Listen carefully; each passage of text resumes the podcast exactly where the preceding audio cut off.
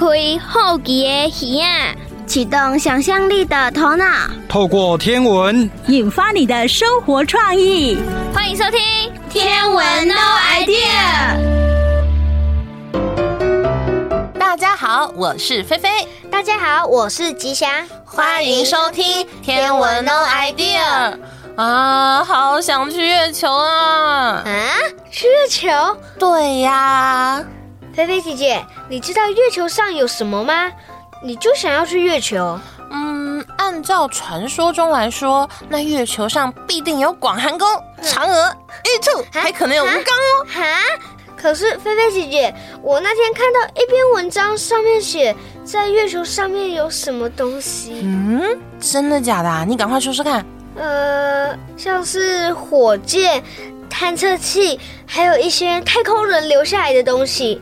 像是美国国旗、摄影机、三脚架，啊，这些东西倒是可以理解，毕竟他们登陆月球也是要做一些记录的嘛。但是我也好想去月球，月球看起来离我们就这么的近。是啊，那我们到底有没有机会去月球呢？嘿嘿，我知道，就让我们一起来听今天的天文说书课。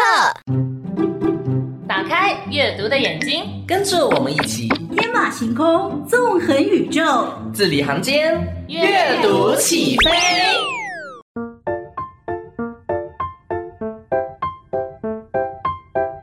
美瑶姐姐，上次我听了天文说书课介绍了《好想去月球》这本书之后，我也到图书馆借了这本书回来看，耶，真的好有趣哦！哇，我们子颖是个行动力很强的小朋友耶！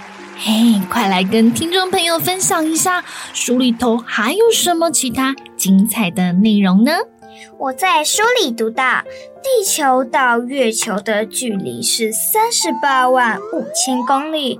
不过，这答案有点无趣诶。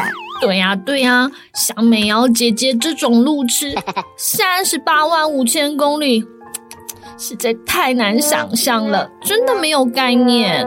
对啊，可是作者是这么说的哦，要三亿个小朋友头。和脚相连才能够达到。哇！我一看，马上就能想象地球到月球的距离有多远，多远！三亿个小朋友，哎，哇，真的耶！只是换一种说法，就能让我们了解到什么叫做三十八万五千公里。这种说法真是太棒了。美瑶姐姐，你知道吗？如果想在月球住一晚，搭乘火箭和太空船只需要八天，就可以往返地球和月球了。你看，在这一页里，作者把登月指挥舱内部做了详细的介绍。指挥舱内部被八天份的行李和装备塞得满满的。我们快来看看这个指挥舱有什么特别的地方哦！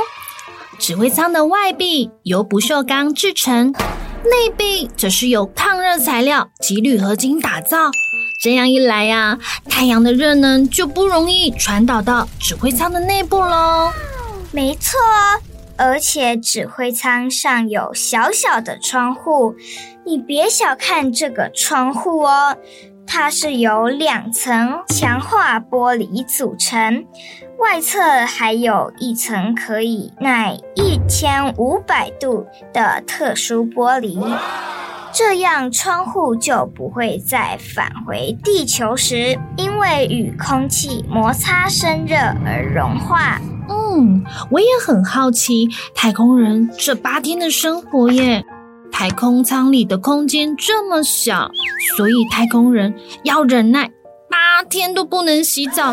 想睡觉的时候，就把指挥舱内的座椅折叠起来，铺上睡袋睡觉。嗯，我想啊，他们上厕所一定也很不方便耶。美瑶姐姐，你知道在太空中，水是很珍贵的资源。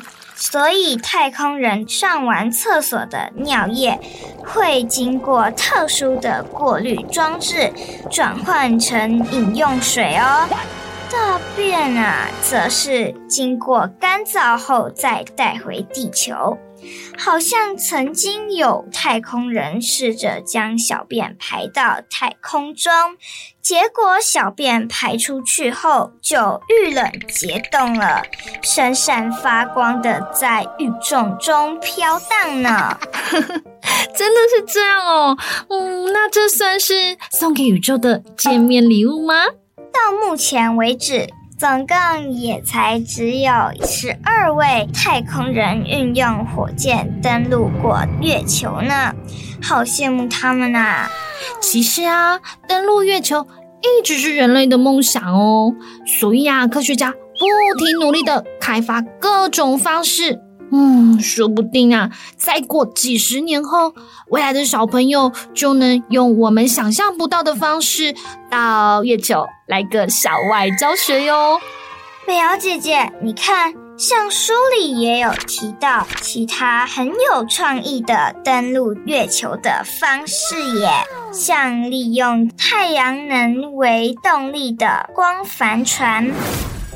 巨大的太空电梯、真空管登月列车，还有还有，如果可以像电影里面使用瞬间移动的方式到月球去，那一定超酷的啦！那这个问题就留给长大以后的姿颖去伤脑筋喽。姿颖啊。这个礼拜五就是中秋节了，哎，你们家的中秋节会有安排哪些活动呢？当然就是吃月饼、烤肉和赏月啦。我小时候最喜欢听关于月亮的各种神话故事了，尤其是嫦娥奔月的故事。哦，算起来。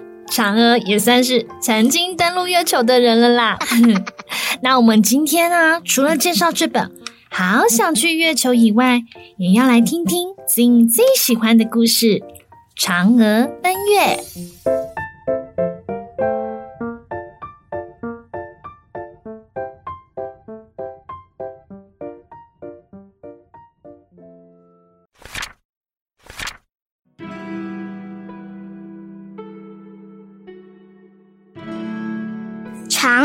奔月，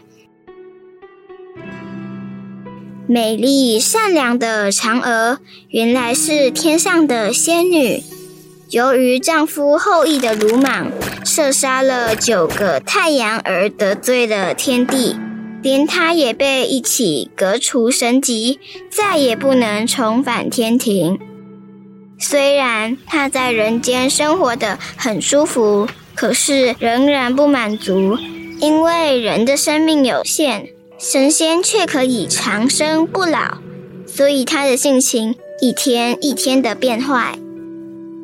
有一次，他对后羿絮呱不休：“都是你惹的祸，害我不能长生不老，将来死了以后，还得到幽都和那些黑色的鬼魂住在一起。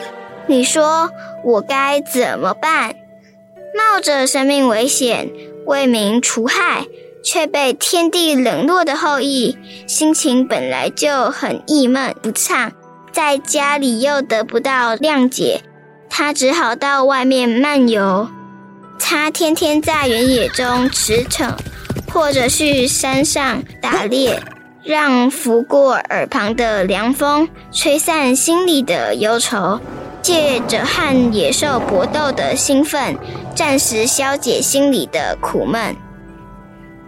有一天，后羿兴冲冲地跑回家，神秘兮兮地告诉嫦娥：“我们可以重返天庭了。”嫦娥看到多日不见的丈夫，一头乱发披到肩上，脸上长满针般的胡须，正想大发脾气，听到他那么一说。不由得愣住了，他勉强安住兴奋的心情，也顾不得后羿的全身汗臭，颤抖地说：“你你说什么？再说清楚一点。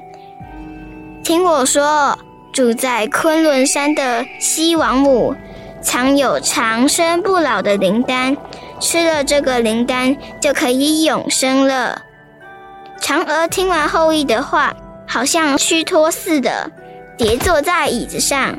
好一会儿，他才抬起头。无论如何，你一定要设法拿到这个灵丹。第二天一早，后羿准备马，在妻子热心的照料中，向昆仑山出发了。西王母的住处非常遥远，后羿经过无数的丛林峻岭、极端大河，越过一条弱水河和一座火焰山，好不容易才抵达昆仑山。当后羿气喘如牛的赶到西王母住处附近，突然，一个长着豹子尾巴、老虎牙齿、披头散发的老太婆出现在他的面前，笑着问：“你是后羿吗？”后羿非常惊讶地回答：“我是后羿啊，您怎么知道我的名字？”老太婆不慌不忙地说：“我就是西王母。我不但知道你是射下九个太阳的后羿，还知道你想要跟我求长生不老灵丹，对不对？”后羿连声回答，并向西王母跪下来说：“是啊，请您赐给我灵丹好吗？”西王母很同情后羿的遭遇。挥手示意他站起来，并叫身旁的三角神鸟把装有长生不老的灵丹的葫芦衔过来。西王母拿着葫芦，郑重地交给后羿，说：“这个灵丹足够你们夫妇都可以长生不老。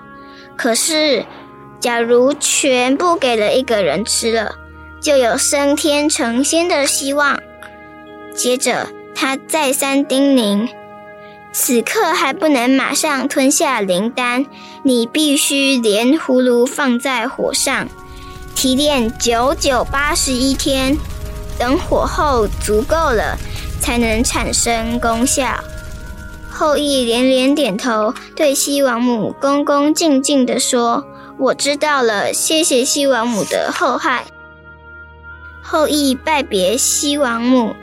高高兴兴地捧着葫芦赶回家，把葫芦交给嫦娥，说：“这个灵丹要提炼九九八十一天，到时候我们在一起服用吧。”后羿并不想升天成为神仙，因为天上的情形和人间差不多，只要不到地狱就可以了。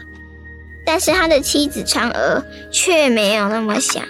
嫦娥常住人间以后，性情大变，也和人一样拥有七情六欲。她想，我是受了后羿的连累，才沦落人间。灵丹既然有升天的妙计，我全吃了也不算对不起他。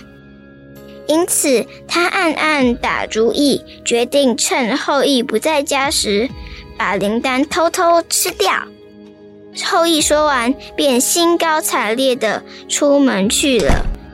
到了傍晚，嫦娥看着火炉上的葫芦毫无动静，不由得着急地踱来踱去。他忧心忡忡的想：怎么办？灵丹到现在还没有炼成。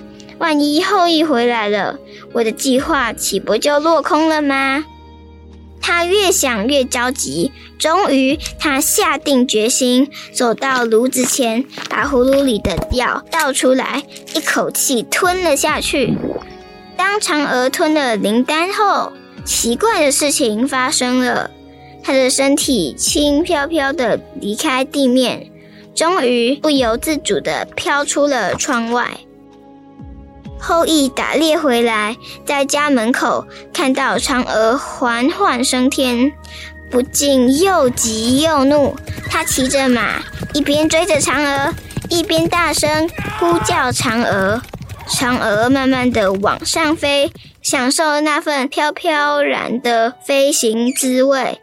这种感觉已经好久没有尝试了，不由得舒畅地哼唱起来。突然，她听到丈夫急切的呼唤，不禁低头往下看，只见后羿快马加鞭的直接追了过来，吓得她加快速度往上冲。嫦娥愈飞愈高，终于来到天庭的入口南天门，但是守门的天兵挡住去路，不让他进去。他很意外，也很不满，立刻板起脸。问天兵：“你们不知道我是谁吗？竟敢如此无礼，挡住去路！”天兵大声的回答：“我当然知道你是嫦娥仙子呀！既然知道，为什么还不让开？”嫦娥愤怒的责问。天兵摇摇头，叹口气说：“你私自服下灵药，背叛了后羿。”天庭是容不下你这种自私自利的人。嫦娥被骂得面红耳赤，很想多做解释，却想不出适当的话，不禁羞愧地流下眼泪。她想，既然天兵都知道此事，众神应该也知道了，我又何必留在此地，让众神耻笑呢？可是我要去哪儿呢？他漫无目标地在天空上飘游，最后来到了月宫。月宫里冷冷清清，除了一只终生捣药的兔子以外，什么都没有。这种景象令他十分灰心失望。但是到处碰壁、无处可去的嫦娥，只好先住下来了。从此，嫦娥孤独地住在月宫里。再也下不来了，她深深的后悔不该叛离丈夫，但是已经太晚了。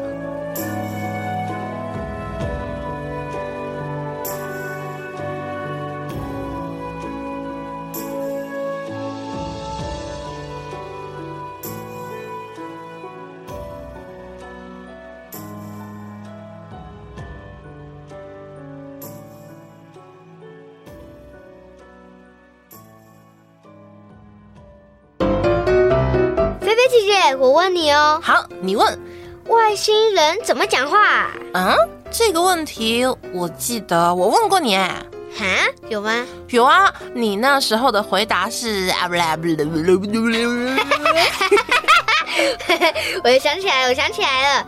就是上次讲到那个火星人，还有阿凡达。啊，对，阿凡达。今天妹妹也会提到阿凡达的语言哟，这么酷。那我们赶快来听今天的天文妹妹养成记。好，跟着妹妹一起从零开始学。妹妹妹妹妹妹妹妹妹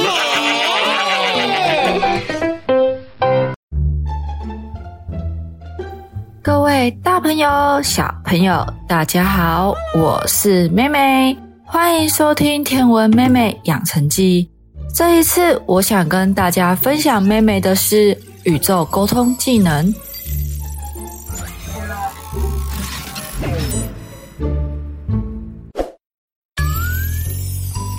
拉萨通过深空网络向太空发送歌曲《旅行者金唱片》。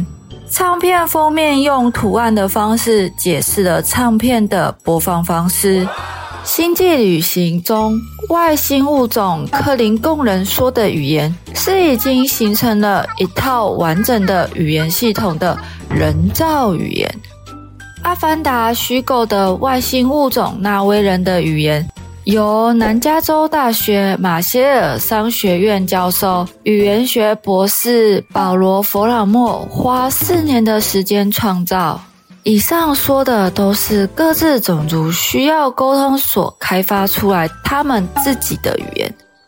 妹妹是南部出生的孩子，但没规定南部小孩就一定会说台语吧？是吧？那这样的话，我们这集还需要说吗？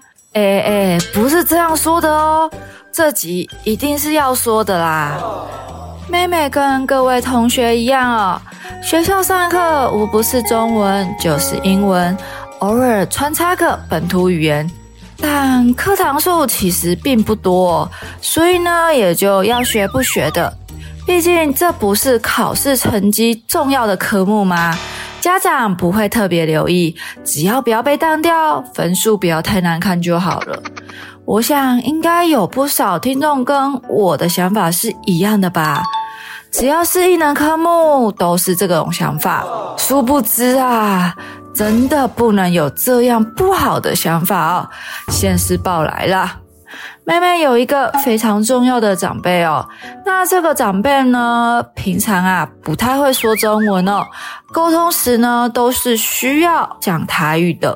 但是呢，妹妹台语念起来就是有这么一丁点的奇怪，好比说安和昂，我们说从事劳力的工作叫做做工还是做干？那我们说时间会说吸干还是吸刚？你们觉得念法哪一个是对的呢？欢迎留言给妹妹知道哦。光这两个音就已经够头大了，更何况要跟长辈说话，又好比我很会打电脑，正确版会说“我就高怕电脑”，但妹妹往往都会变成“哇就搞怕的闹”，听起来是不是就是有这么一丁点的不一样呢？光听到妹妹说的例子，就可以知道哦，这个念法和咬字都有非常大的问题哦。那这样的情况下，只能让长辈猜想我到底在说什么，是不是觉得这不是在沟通，而是在让长辈玩猜字猜谜大会呢？或许啊，大家会觉得，那就不要跟他说话就好了啊。是啊，你说对了。就像之前所提的赛局理论，每个人都可以选择说与不说，但在这样的情况下，可能有些老字号的店家你不能去吃。长辈若只能听得懂台语的，你就不能跟他说话。上本土语言课的时候，如果又刚好不太学习，那这样的话。老师真的会放过你吗？这是一个问题哦。再者，人生当中就会受到很多的限制哦，这样对妹妹来说有点太麻烦了。所以啊，妹妹就开始做了学习的动作。一开始呢，从听和说开始。在一开始啊，听这件事情就真的非常的痛苦哦，有好多听不懂的。总要花很多的时间去做协调，习惯了台语的世界、台语的环境，不代表就会说或者是会讲，而是让自己先不排斥哦。接着呢，开始学习张口，咬字没咬好的音，当然就会跑掉嘛。当你发现长辈一头雾水的时候啊，就可以感受到啊，发音肯定是不对的。或是长辈回答是文不对题的时候，就知道发音也是不对的，肯定是跑去其他东西了。好比青菜和随便，台语呢会说青菜、青菜，是不是觉得有这么一丁点相似呢？妹妹真心觉得啊，它就是一个沟通的语言嘛。但随着时代的进步，大家对闽南语已经渐渐的不熟悉了。此时啊，便开始有了专属台语的罗马拼音和汉字，这可让我更正头大了呢。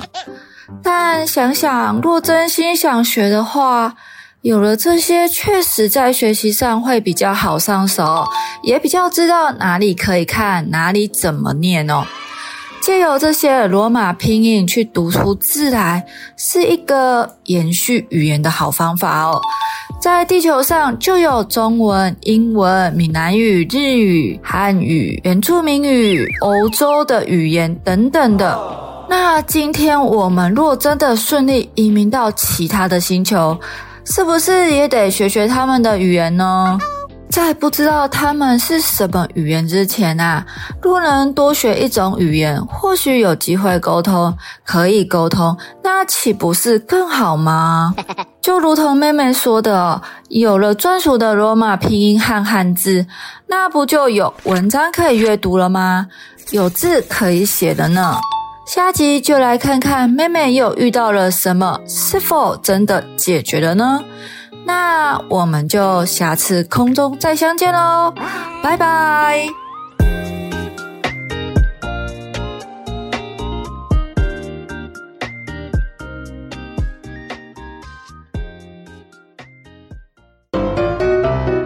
月文化是中国传统文化的重要组成部分，古人留下来大量的描述月亮的诗文、称呼等等。嗯月文化是有关月亮的文化吗？Bingo，答对喽！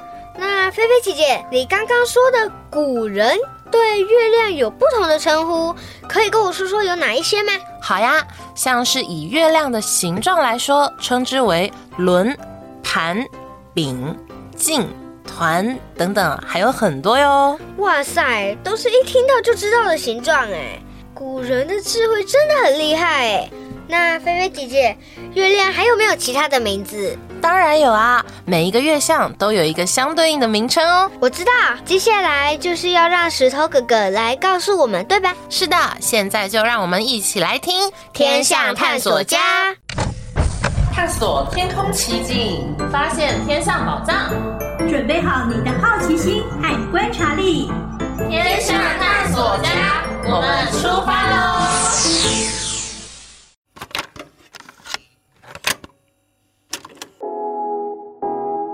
欢迎收听《天象探索家》，我是喜欢看青青天空的四周哥哥。在每一集当中，我都跟大家一起探索一个在天空发生的特殊现象。当这些天空现象发生的时候，我们呢，除了可以看热闹以外，也能够看出门道哦。今天节目首播之后啊。下个礼拜就是今年的中秋节了，所以啊，最近这几集就要来跟大家分享有关于月亮的主题。这样子，当你再看到月亮的时候，就会有更多的趣味哦。首先，我要跟大家一起分享的主题是月亮变装秀。我想很多人应该看过不同形状的月亮吧？有弯弯的像眉毛的月亮，也有像半个圆形蛋糕的月亮，像柠檬的月亮。还有一整颗圆形的月亮，这个啊，月亮是夜晚最明显的星体。我们啊，现在看到的这些月亮形状的变化，在古早年代的人们也是看到同样的变化哦。那么，你是不是曾经想过，诶，月亮啊，为什么会有不同的形状呢？石头哥哥啊，曾经问过很多人，例如像眉毛形状的月亮，那个黑黑的部分啊，是什么呢？大部分的人的第一个反应都是，那个黑黑的地方不就是地球的影子吗？你是否也是这样子想呢？如果是的话，那么让我们来想一想，那么像半圆形蛋糕形状的月亮，黑黑的部分也会是地球的影子吗？那如果是的话，这个半圆形月亮它的明暗界限是个直线，难道代表我们地球的边缘也是直线吗？才会出现这种形状的界限吧？不过啊，这似乎跟我们看书本或是电视影集所说的地球是圆的这个想法不太一样哦。所以啊，眉毛形状黑黑的那个部分，并不是地球的影子哦。那么，如果那边不是地球影子造成月亮有不同的形状，那么又会是什么原因造成的呢？根据早期天象探索家透过观察和讨论。他们认为啊，月亮每天会有形状的改变，是因为太阳、地球和月亮这三个星体的相对位置改变所造成的现象。这是什么意思呢？早期的天象探索家推论，月球啊，它是绕着我们地球公转的星体，所以当月球绕到地球跟太阳中间的时候，因为月亮的背面没有被太阳光照亮，所以啊，在地球上面。我们是看不到月亮的，而当这三颗星的顺序分别是太阳、地球、月球的时候，月亮的正面呢反射很多的太阳光，再加上啊，我们的月球是圆形的，所以啊，我们就能够看到圆形的月亮哦。而当月亮在其他位置的时候，因为我们地球上面看到月亮被照亮的角度不同，所以啊，我们就会看到不同形状的月球哦。嗯，这么说啊，你似乎会有点难想象吧？嗯。那么我们就来做实验看看。嗯，我想想哦。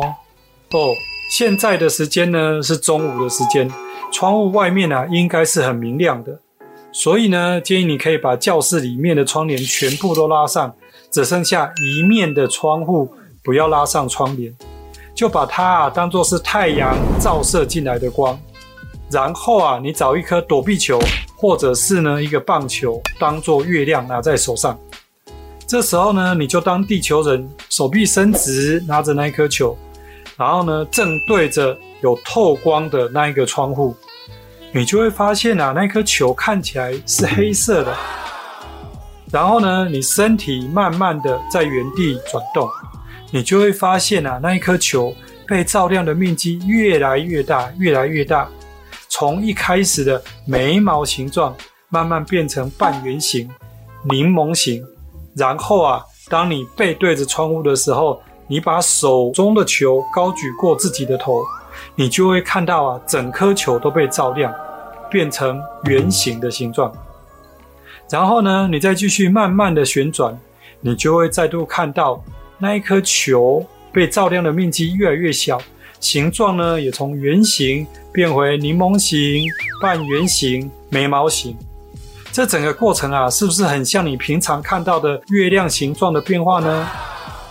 这啊，就是刚刚所说的月亮的形状变化，是因为。太阳、地球、月球这三个星体相对位置不同所造成的结果哦。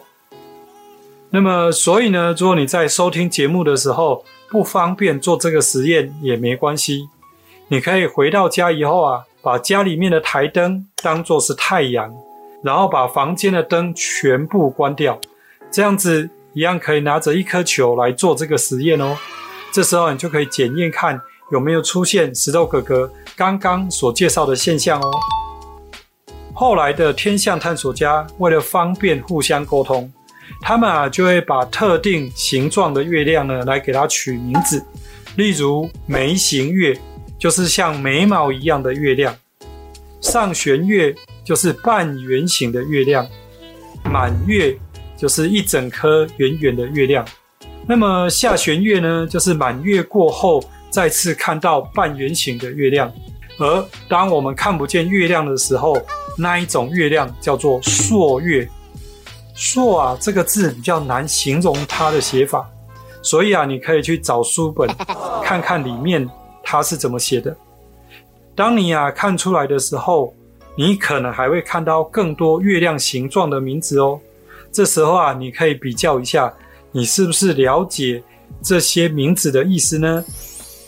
另外啊，古早的人类，他们为了生存，所以呢，需要观察天地万物的变化，然后从里面寻求这些变化的规律。那这个现象呢，包括太阳每天从东边升起来，从西边落下，又再次从东边升起来的时候，这样子的一个时间长度，我们就称为一日或一天。然后呢，这些古早的人类又发现，傍晚日落以后，在西边看到的眉毛形状的月亮，慢慢的，这种月亮的形状越变越圆，越变越圆，然后出现圆形的月亮以后，又越变越瘦，越变越瘦，一直到看不见。然后呢，在傍晚日落的时候，又再度在西边看到眉毛形状的月亮。这时候啊，大约经历过二十九个太阳日，所以呢，我们就把这一段时间的长度称作一个月。好啦，有了日跟月这两个时间长度的单位之后，前面两集的节目我们曾经提到，日出的方位啊，会从正东边往北边移动，再回到正东边，然后接着往南边移动，到达最南边的时候，又会再回到正东边。那么古代人呢，把这样子的时间长度呢，就叫做一年。所以呢，现在我们日常生活当中所使用的时间单位年月日，基本上面呢，就是根据这些天体运行的规律所发展出来的。那么现在呢，距离中秋节呢，大概还有一个礼拜左右。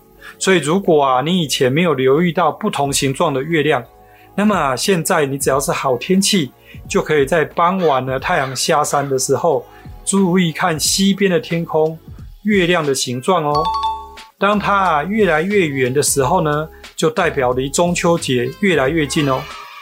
那么至于呢，中秋节的时候看月亮，除了可以看到远远的月亮以外，还可以看到什么呢？这个啊，我们下一集再来跟大家分享哦。哦，对了。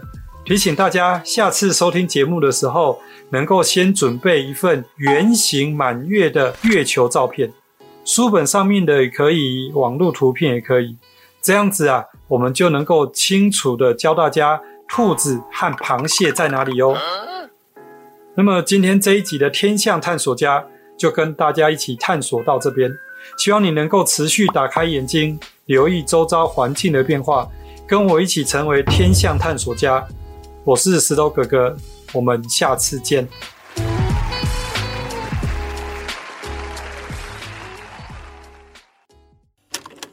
菲菲姐姐，我突然发现月亮对地球的影响有好多哦。嗯，你跟我说说看，对地球有哪一些影响啊？像是涨潮跟退潮，就跟月亮还有太阳的引力有关。对哦，因为引力的关系，我们也把潮汐分为大潮和小潮。那还有呢？还有地球自转的时间也跟月亮有关，它的引力牵制地球自转的速度。是的，就是因为月亮的引力消耗地球自转的能量，从而降低地球自转的速度，所以现在才会有二十四个小时的存在。那还有吗？嗯啊。还有一个，还有那个月亮也跟四季的变化有关。嗯，是的，地球之所以有四季，是因为地球自转的轴心倾斜，而这个倾斜的角度就跟月亮的引力有关哦。那那那那菲菲姐姐，嗯，如果有一天月亮消失了，那地球不就要完蛋了？科学家说了，如果月亮消失了，除了潮汐的变化会有明显的改变，其他的都至少还要长达十亿年才会发挥作用。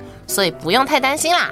不过吉祥，你怎么会突然想到这些问题呢？因为七龙珠里面就把月亮给打爆了。七龙珠，吉祥，你突然提到七龙珠，是不是因为？嘿嘿嘿，那当然是因为今天可乐爸爸要讲的故事就跟打爆月亮有关系。好，那我们就快点来听天文影分身，有的浪漫。有的科幻，有的搞笑，有的恐怖。天文分身在影片中，你发现了吗？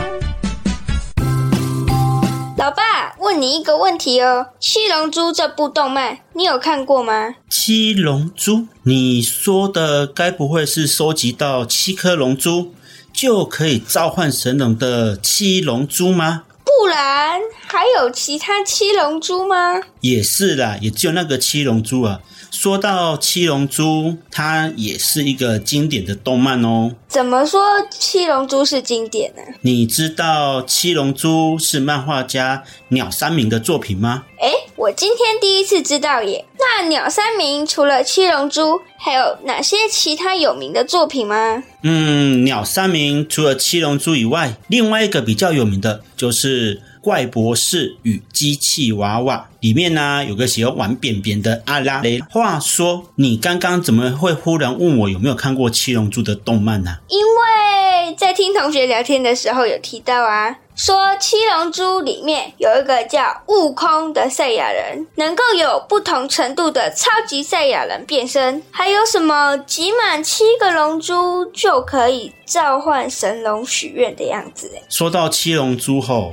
七龙珠这个动漫也真的很不简单呢，从三四十年前到现在，居然还能从你们这个年代的孩子嘴里听到，真是太令人感动了啦！老爸，那七龙珠里面的悟空为什么会跟《西游记》小说里面的齐天大圣用同一个名字啊？其实啊，是我们台湾翻译的问题。悟空的日语称呼比较接近卡卡罗特。只是呢，因为在漫画的设定中，悟空他是来自贝吉塔行星的赛亚人，而且呢，赛亚人有一条尾巴，在月圆的晚上，只要让赛亚人看到满月，尾巴呢就会起反应，而让赛亚人啊变成一个破坏力加倍、战斗力爆表的巨大猿猴。我猜应该是这个原因，所以呢，台湾的翻译啊，就刚好联想到《西游记》里面一样很会打架的孙悟空，就把七龙珠的主角取作。悟空看到满月就会变身，跟狼人好像啊。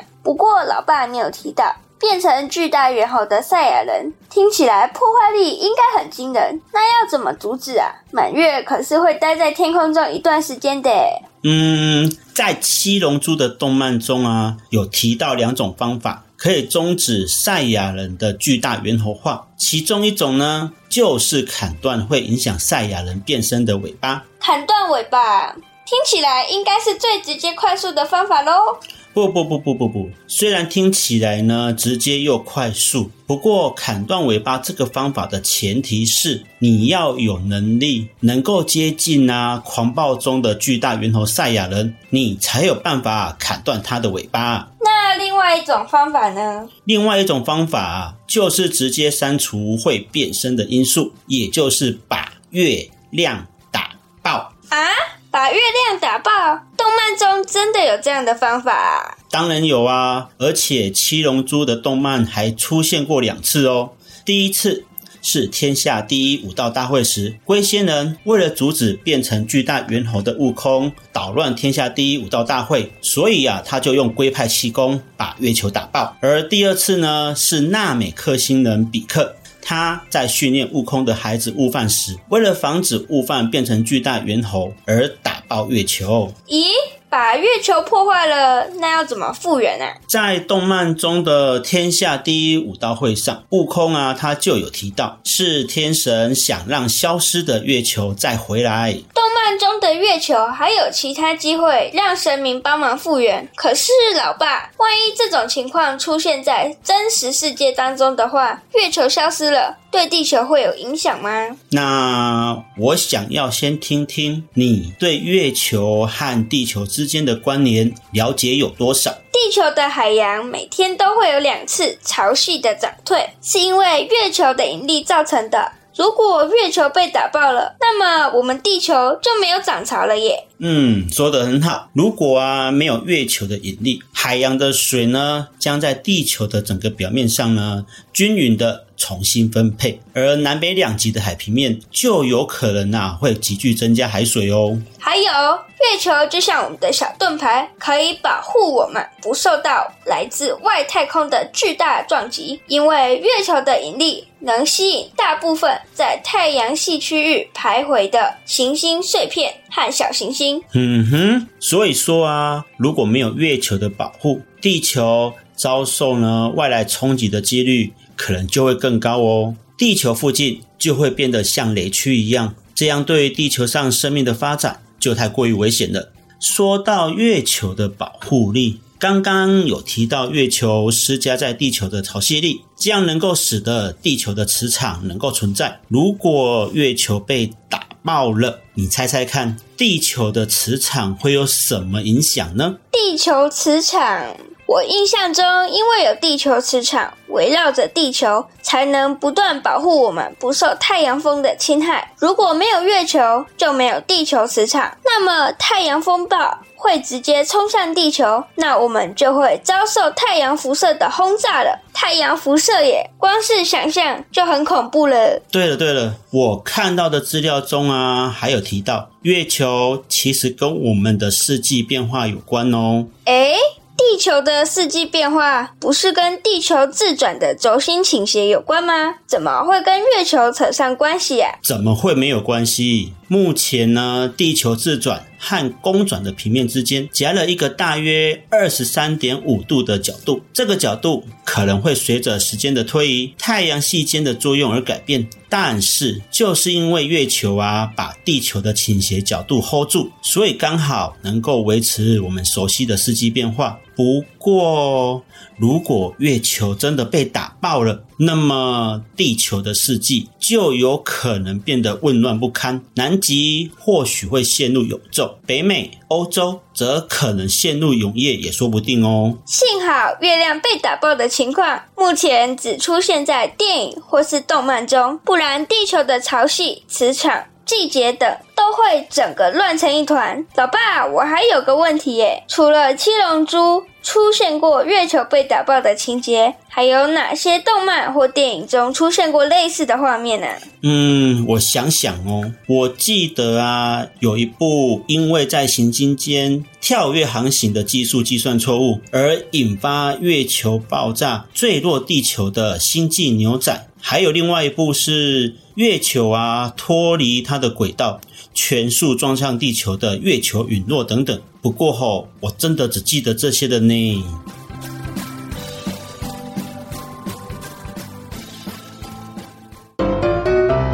听可乐爸爸说，还有这么多不是把月亮打爆，就是把月亮炸掉的电影。我还真是为月亮捏了一把冷汗。对呀、啊，好险，现实生活中没有办法把月亮一拳打爆。哇，这样想想，月亮的压力好大哦。好啦，各位大朋友、小朋友，今天的节目已经接近尾声喽。在这里要跟大家说，想要回听我们节目的方式有：yes 五二加一，选择天文 no idea，或者是在 YouTube 搜寻侏罗城的星空，拿起手机在 Line 搜寻小老鼠 extra no idea，这样子就可以加入天文 no idea 的官方账号，里面会有更多即时消息哦。另外有一个大家的福利，每周都会有的，有。奖真答，大家记得去填问卷哦。好啦，那欢乐的时光总是过得特别快，又到时间讲拜拜。在这里提醒大家，要记得我们的节目播出的时间是每周一、周二的中午十二点到下午一点，记得要锁定 FM 九二点三嘉乐电台。那我们下次再见，拜拜。拜拜。文化部影视及流行音乐产业局补助直播。